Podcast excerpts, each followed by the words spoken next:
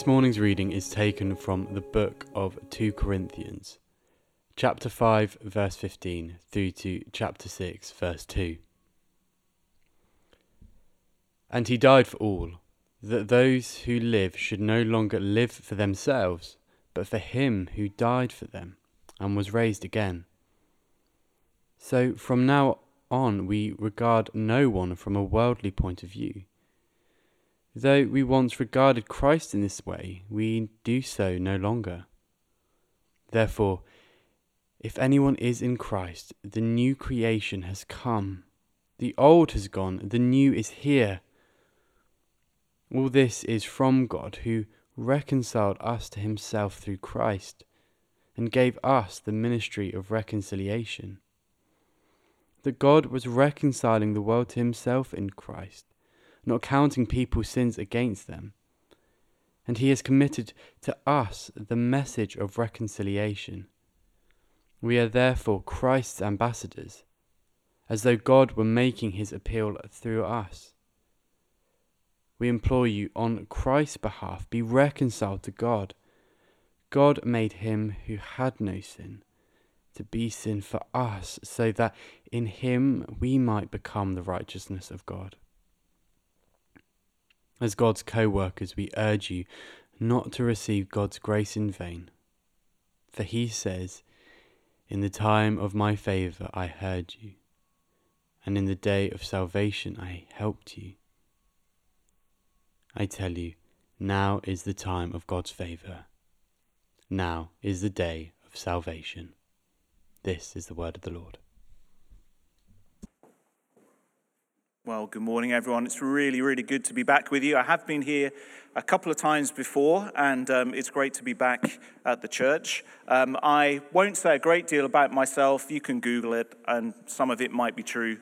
Um, but I did come to faith here in London as a student, my first year at university, when a friend in my hall of residence just knocked on my door, introduced himself, and invited me to come along with him to church. So, my advice to you, if you're new to the city or if you're meeting people who are new to the city, is just be bold. Invite them, bring them along. I had not a clue what the gospel was, I didn't know Jesus, but he just took me to a place where I could hear about Jesus for myself, and within a few months, I came to faith. So, this is my spiritual birthplace, London, and I'm glad to be, uh, have an opportunity to bring God's word to, to this great city. Um, and it is a great city and it's a great time to be in London. Let me tell you five reasons why it's a great time to be in the city of London today. And some of these might surprise you because the media won't tell you these things. And uh, actually, not a lot of people I meet, even within the church, are aware of just how God is at work in our city in remarkable ways. Let me tell you that London is the only city in the whole of Europe where the church is growing faster than the rate of popula- uh, than, the, than the population as a whole. So God is at work growing the church in London, so it's growing faster than the population. A guy called David Goodhew has edited a book called The Desecularization of the City. And it's a study of the church in London. And his argument is London is the first city in the world that was secularized. In other words, it saw the, the percentage of people calling themselves Christians, worshiping in Christian communities and churches, it saw those numbers fall and fall and fall and fall until something and somewhere around 1980, where it bottomed out. And then since that time through to the present day, the church has been growing. And the way in which the church has been growing is that God has been moving people around the world. And God has chosen in his wisdom to bring many Christians to our city of London. Something like four in 10 Londoners say, I'm, I wasn't born in this country, let alone this city. Four in 10. Half of them would say, and I'm a Christian. So, on average, one in five people that you meet in London, one in five will say, I wasn't born here, but I'm a Christian and God has brought them here. And something like 8.5, 8.7% of Londoners attend a church once a month. God is growing the church, the first city in the whole world to be de secularized. So the church in London is growing. Secondly, the church in London is young. I mean, look around you. A lot of young people here. One in three Christians in their 20s in England, one in three worship at a church in London. So God is growing the church in London, and a lot of that growth is young life. People, not like me, sadly, but people like many of you here in the room. So the church in London is growing 8.7%, the first desecularized city in the whole world. 8.7%, the church is growing. The church in London is young. The church in London is evangelical. So something like 61% of people who say they're Christian mean I'm an evangelical. I'm born again, to use that old fashioned term, or I'm a gospel Christian. 61%. The church in London is growing. The church in London is young. The church in London is evangelical. The church in London is incredibly diverse. One in eight church services here in the city will be in a service in a language other than English. God has brought the nations here, and the nations are, are, starting new churches and congregations, and people are worshiping in a whole host of languages. Apparently, 50 different languages uh, you can find church services in for London. The church in London is growing. The church in London is young. The church in London is evangelical. The church in London is diverse. The church in London is planting. One in seven churches in London has planted a new church in the last 15 years. One in seven. So God is doing amazing things in this city. Uh, and the media won't tell you. But you know, one of the reasons that our confidence in the gospel is ours is not necessarily because of the time in which we live, but because of what God says He is doing in and through the good news of Jesus Christ in lives right around the world. So we read there in those verses, 2 Corinthians chapter 6. Today is the time of God's favor. Now is the time of salvation. And that means today, around the cities of the world and here in the city of London, many people will hear of Jesus. And God has a plan to ensure that heaven will be filled with a multitude that no person can number, all through Jesus Christ, his perfect life, his sacrificial death, his resurrection and ascension. And it is our privilege, if we're here today as Christians, to join in what God is doing in this city and to join in what God is doing through mission around the world. So, how is your gospel confidence? Do you believe that God could use you to start a conversation with someone in your work, a neighbor, a friend, a relative? Do you really do you think it's possible that in these next 12 months you could personally help someone on that journey to faith in Jesus? Do, do you come to church with that sense, well, if God is at work in this city, why couldn't he be at work through me? Why couldn't it be my neighbor, my colleague, my friend? Why not? Today's the day of salvation. God is doing incredible things. Why not through me? Do you have that confidence? Let's pray that God would give us that as we come to his word today. Father in heaven, thank you that you gave us new life in Jesus Christ. Maybe through a parent, maybe at school, maybe through a friend, but somehow that message of Jesus' perfect life and sacrificial death for sins and resurrection, life and ascension. That came to us by your Spirit to bring us to new life. And we say, please take and use us. Give us that same confidence that you want to use us and can use us in the power of your Spirit to your praise and glory. Amen. Let me start with a, a, true story. I planted a church in Birmingham just over 20 years ago, and one of the very first people who actually did become a Christian was a student by the name of Gil. And he was doing law at the University of Birmingham. He found his way to our church. He came from a pretty difficult background. So, his father was an alcoholic, his brother had a drug addiction. It was a pretty broken home that he came from. But he, he'd done okay and he'd made his way to university and found some friends. One or two were Christians. And, and the remarkable story was of him coming to faith in Jesus quite early on. And then his girlfriend became a Christian as well. And God made him an incredible evangelist. And he was just, God set him apart for that work. And he went on to work for something called Birmingham City Mission. And twice a week, Tuesday afternoon, Saturday mornings, he'd go into the city center of Birmingham and speak to people about Jesus. And he did it month after month, year after year. And I sat down with him at one point and said, let's try and work out how many hours you've stood there on the streets of Birmingham speaking to people about Jesus. And we worked it all out, and we came to a figure of about 3,000 hours. And he was interviewed at church, and I said to, I said to Gil, he was Giles by that point, um, Giles, I said, um, What's kept you going down these years? What, why have you gone out onto those streets of Birmingham for 3,000 hours?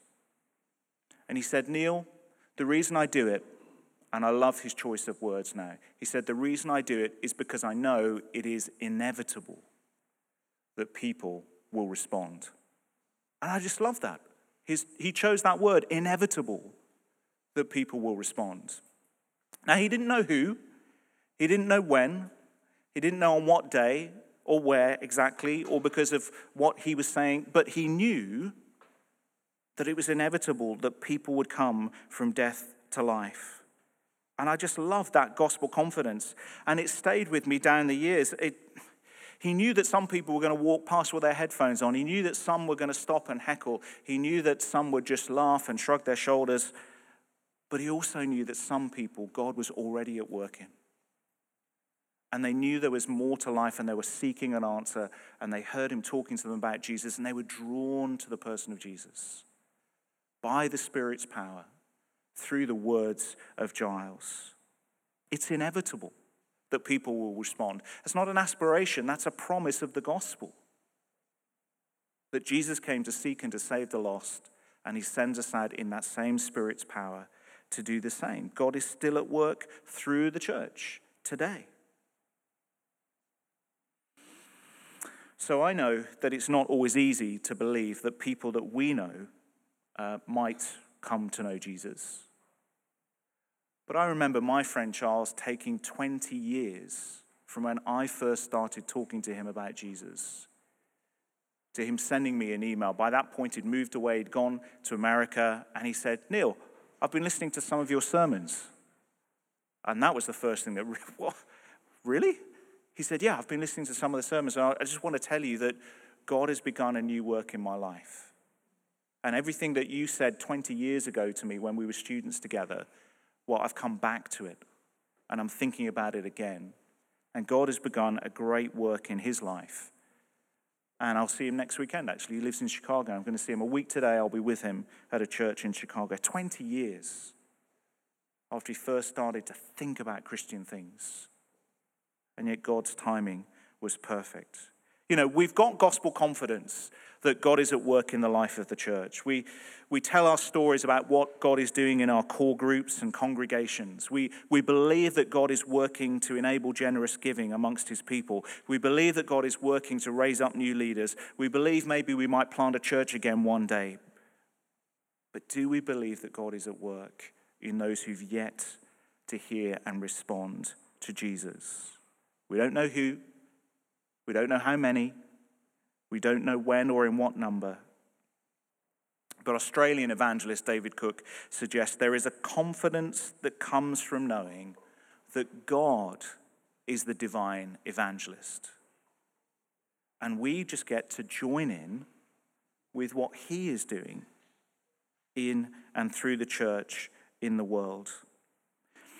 And the Apostle Paul knows it's God's work from beginning to end in those verses that we had read just a moment or two ago. We're not going to study them in depth, but do you remember? Maybe you've got that passage still on your phone or in a Bible in front of you. Chapter 2 of Corinthians, sorry, 2 Corinthians chapter 6. Paul's description of himself in chapter 6 and verse 1 is as God's co worker. I love that. That's the description of the Christian. God's co worker. You get to join in with what he's doing. So we're not doing the work of God, we're not doing the work even for God, but we're joining with what He's doing in and through the gospel around the world. So Paul writes to the Corinthians, chapter 6, verse 1 of 2 Corinthians, as God's co workers, we urge you not to receive God's grace in vain. For he says, In the time of my favor I heard you, in the day of salvation I helped you. I tell you, now is the time of God's favor. Now is the day of salvation. Now, there is quite a lot going on in this letter between Paul and the Corinthians. It's been a bit of a difficult relationship. We're not going to go into all of that right now all that's going on between Paul and the Corinthian church. We've dropped in halfway through the letter here, chapter 6 and verse 1. But I just want to draw out a principle for us, and it's this. Here's the principle Today is a great day to be a co worker of God. Because now, chapter 6 and verse 2, is the day of salvation. So, two brief reflections then on that verse, chapter 6 and verse 2. Now is the day of salvation. Two brief reflections. Number one, thank the Lord that it's today and not yesterday. Now, I don't know whether you've ever played that game. Uh, if you could live at any point in human history, when would you have wanted to be alive? Have you ever played that kind of thing?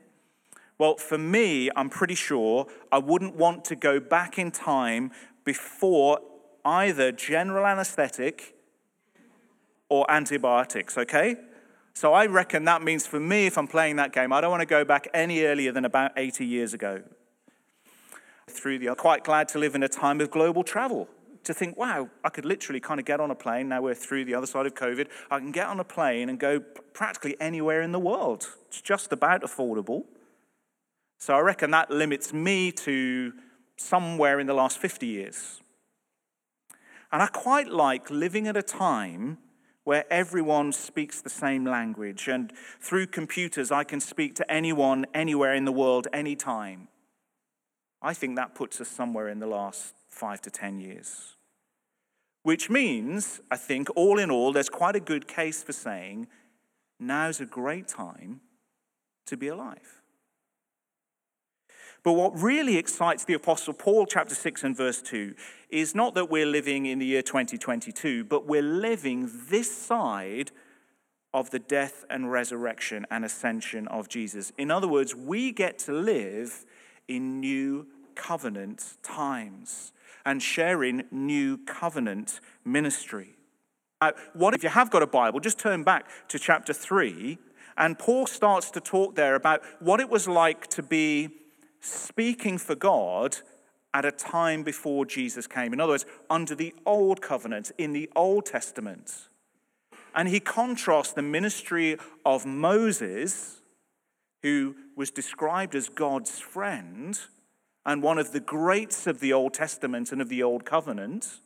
He talks about the ministry of Moses compared to the ministry that Paul has and the ministry that we have. And he says in chapter 3, do you know what? Moses' ministry, when he came down from Mount Sinai with the law and proclaimed the law, Moses' ministry, chapter 3, verse 7, was a ministry that brought death. Because people saw God's standards set out before them in, in the Old Covenant, in the Ten Commandments, and thought, how can we possibly fulfill that? And our ministry, New Covenant ministry, is the ministry about how Jesus has done it all for us. Through his perfect life, he's kept those commandments for us. And through his perfect death, he's paid the penalty for the fact that we have not lived up to God's standards. So Paul can say, Moses' ministry brought condemnation, verse 8. I mean, imagine that. Imagine if I sent you out from here this morning and said, Here's your job today to bring a ministry of death and a ministry of condemnation, and good luck to you in all of that. But we get to live this side of Jesus' death and resurrection. And Paul says our ministry, our co worker ministry with God, is a ministry that chapter 3, verse 7 brings life and also brings righteousness as a free gift of God. Maybe you remember the story in Luke's gospel about the thief on the cross who was being crucified alongside Jesus, and all he had to say was, Would you remember me when you come into your kingdom? What could that man do to merit salvation or eternal life when, you're, when you've got nails through your hands and your feet? You have hours to live. You've lived an appalling, wretched life. The word criminal probably more typically means terrorist there. He's a terrorist condemned for treason, breathing his final breaths. He can still say to Jesus on the cross, Remember me when you come into your kingdom. And what does Jesus say to him? Today, you will be with me in paradise. I mean, that's outrageous, isn't it? This man has done nothing but live a bad life. And yet, almost in his dying breath, Jesus says to him, You're going to be with me in heaven forever. Because you've understood who I am and that salvation comes through me. That's a ministry that brings life. And in this, you could find yourself in a coffee queue today with someone, and in the space of five minutes, they could cross from death to life, from hell to heaven, in a moment. Not because of anything they've ever said or thought or done, but simply because they've asked the God of all mercy to have mercy on them. That could happen today in a phone call to one of your family members. I don't know. And you know what Paul says? Because we live this side of the, the life and death and resurrection of Jesus, chapter 3 and verse 12, Paul says, we can be very bold. You can be very bold. Like the woman that first spoke to me in the student union bar before I was ever a believer in Jesus and she'd asked me what sort of clubs and societies I'd joined. It was that time of year, just started out at uni, you sign up for all these kind of things. So I said, I've joined the karate club. That lasted about two months. Um, and then I said, I've young, joined the Young Entrepreneurs because I was doing a business degree and that mailing list, one meeting. And I said, and I've also, I've just put my name down on the chaplaincy mailing list. I wasn't a Christian, but they just had this thing and you could sign, so I signed. And she just said to me, Oh, it's a Friday night in a student union bar, music pumping out in the back. She said to me, or shouted over the music, she said, Ah, oh, is Jesus Lord of your life? She was very bold, chapter 3, verse 12. Is Jesus Lord of your life? I didn't even understand the question, let alone have an answer for her. I just kind of had a little bit of religion, maybe, a belief in God. Is Jesus Lord? I didn't know what to say. But that's where it started with me. And she was just bold. And what she said to me, a number of you, we're still friends today. And what she said to me, she said, I don't know why I said that to you. She said, I can't remember ever having said that to anyone before or anyone afterwards, It's as if the words just came out. Because she was God's co worker, God was already at work, wasn't He? He brought us together into that conversation. He knew what He wanted and how to say. He knew as He was preparing my heart how shocked to the core I was going to be by such an outrageous, crazy question that would be the start of my journey to faith. It didn't matter. God, God was at work. She was just a co worker. She said, I never said that. She said, You know, I never said it before or since. And I don't know why I said it then, but God did. And so, living this today is the day of salvation. It could happen to anyone today. It will happen. It will happen today around the world to many people. So, we're very bold, chapter 3, verse 12. Chapter 4, verse 1, so we don't lose heart. You know, it's easy to lose heart if you think there's no way anyone would ever believe the message of Jesus. Not, not amongst my friends and work colleagues and they, no, it couldn't happen. But it can. It happened to a man called Paul, who was an enemy of Jesus Christ. It happened to a in our friend called Sean, who, when he saw this same woman walking away, we'd, we'd had a cup of coffee in, in our flat, and Sean was one of my flatmates. And she walked away from the flat, and he looked out of the window, and he just said to me, You know, she's got something that I haven't got. And I thought, you, You've been watching, haven't you? You've been just quietly looking at the life of Christians and thinking, she's got something I haven't got. And he'd been thinking that for months, but hadn't told anyone. And then a few weeks later, he became a Christian too. Chapter 5, verse 16, where our passage started this morning all this is from God, who not only has reconciled us to himself, praise the Lord, if you're a Christian here this morning, you are now God's friend through that perfect death of Jesus Christ. More than that, you're adopted as a son of the living God. All this is from God who has reconciled us to himself. Verse 16 has now given us this ministry of reconciliation. It's for others too, isn't it? So, as we look back over human history, it's a miracle and a wonderful thing that we get to live this side of Jesus' death and resurrection. So thank God we get to live today under the ministry of the new covenant so that we can be very bold and not lose heart and bring a ministry of life and righteousness to those that we speak to about Jesus. We live today and not yesterday, the time of the old covenant. Around the world, people are finding faith in Christ in their millions. I have a friend who works with the church in China. In fact, he's experienced some hard times. His father was imprisoned, spent five years in prison. His best friend now is doing a nine year prison sentence in China and is about one really way through. But he says God's doing amazing things in China, and no one really knows the size of the church. Even The Economist magazine estimated that the number of Christians in China was somewhere between 70, 70, and 120 million. So in The Economist, that's more than the Chinese Communist Party. That's bigger than the Chinese Communist Party. And one of the reasons the church has grown is partly because God likes to confound the wisdom of this world. But one of the reasons is because once you get to 25 people in China, you're not allowed to meet in a single group. So it's the best church planting strategy ever invented by man or woman.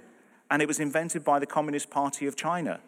Imagine that. When you get to 25, you've got to plant again, and plant again, and plant again. But God is doing something phenomenal, something extraordinary. 70 million, maybe more. I met a guy recently, he's been working in north of India. And for the first 10 years that he was ministering in north of India, he said, I saw three people come to faith in Jesus in 10 years. Three. You know, he could have lost heart, couldn't he? He could have stopped being very bold. Three in 10 years, it's not a lot to write home about if you're, if you're being supported by a church somewhere around the world and they say, How's it going? Three in 10 years. You know, it's not great. But over the next 25 years, He's seen that number increase from three to now he says 25,000. 58 churches have been planted out of that ministry. Three in 10 years, 58 churches, 25,000 people. In fact, Operation World estimates that the number of Christians across, China, uh, across India has grown in 10 years from 2.5% to just under 6%, 2.5 to 6% in 10 years. God is at work in phenomenal ways, often in those parts of the world where it's hardest to hear and believe and respond, but also in London, the first desecularized city in the history of the world. So thank God that you and I can be very bold and that God is at work because it's today the day of salvation and not yesterday, the day of the old covenant more briefly, I've got to catch a plane to Hamburg, so I'm not going to be here that much longer. Thank God it's today and not tomorrow. Thank God it's today and not tomorrow. What do I mean? Well, you can sense Paul's urgency in these verses, just as you can all the way through the New Testament, that actually this world in its present form isn't going to go on like this forever. Chapter 6 and verse 1 we urge you not to receive God's grace in vain. In other words, not to hear the news about Jesus and kind of believe it, but walk away from it. Why does he urge them not to receive it in vain? Well, because there's a day coming and coming soon, is the day of judgment, not the day of salvation. That era, that epoch in world history is going to come to an end, the day of salvation. We're in it now. So go to it. We're in it. But soon, Jesus is going to come back, and that window will close. That window of opportunity, the day of salvation, will give way to a day of judgment when God's offer will be withdrawn. His work will be complete forever. And so I don't know where you might stand today, whether you'll hear someone who is hear someone today as someone who, who is trusting in Jesus and his death to, to put you right with God, to give you that hope of eternity with him, or whether you're saying, I've not done that yet. Can I urge you to speak to someone that you've come with or to speak to one of the leaders here at the front about what it would mean for you to accept that offer? of eternal life in Jesus. And the day of salvation won't be here forever. It might end tomorrow with the day of judgment, or five years, or ten years. We don't know. So, Paul says, chapter 6, verse 1, he urges us not to receive this message that we're hearing in vain because this offer won't last forever. Today is a great day to be alive. It's a great day to join with God in his mission. It's a great day to be a co worker because today is the day of salvation. Let me finish with some words from Spurgeon, who, of course, ministered here in London for half a century back at the end of the 19th century. He preached on this text in 1878. Probably not many of us were there. 1878 in London, and this is what Spurgeon had to say. He said, Brethren, if I had my pick of days, I should like to go forth and preach the gospel when it was a day of salvation. And would not you? One likes to go down the river with the tide, and if you can have a fair wind as well, it's grand sailing. But surely now, whenever you seek for souls, you have wind and tide with you for it's the day of salvation. God is saving men. It is his daily business and his crowning glory, and he has set his heart on it. When the infinite Jehovah proclaims a day of salvation, the people shall be saved, and there shall be no question about it. Thousands upon thousands of erring ones shall repent and believe, and so shall be saved to the glory of grace. And then Spurgeon went on to say, Do not tell me that London is very wicked.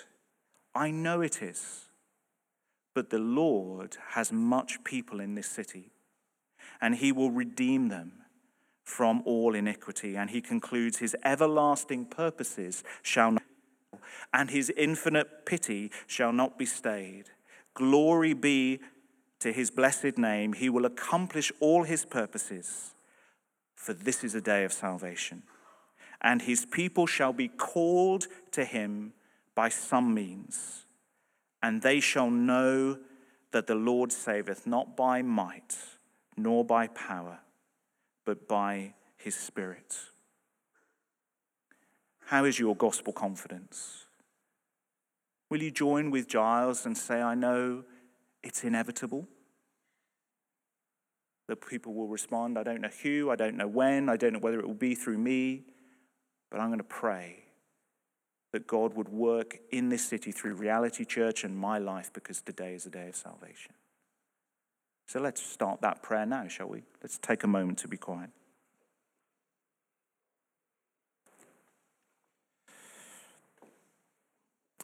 Father in heaven, thank you that we have the privilege of ascensioning this side of the life and death and resurrection, ascension of Jesus. We live in the day of salvation, and that means today is a great day to be alive. And thank you for your mercy on this city of London. Thank you for those statistics of what you have chosen to do in the last 30 or 40 years. Thank you for the growth of the church. Thank you that we get to be part of that story of what you're doing. And we just ask, Lord, would you do more and more? And might you be pleased to take and use us as your co workers to this end. In Jesus' name we pray. Amen.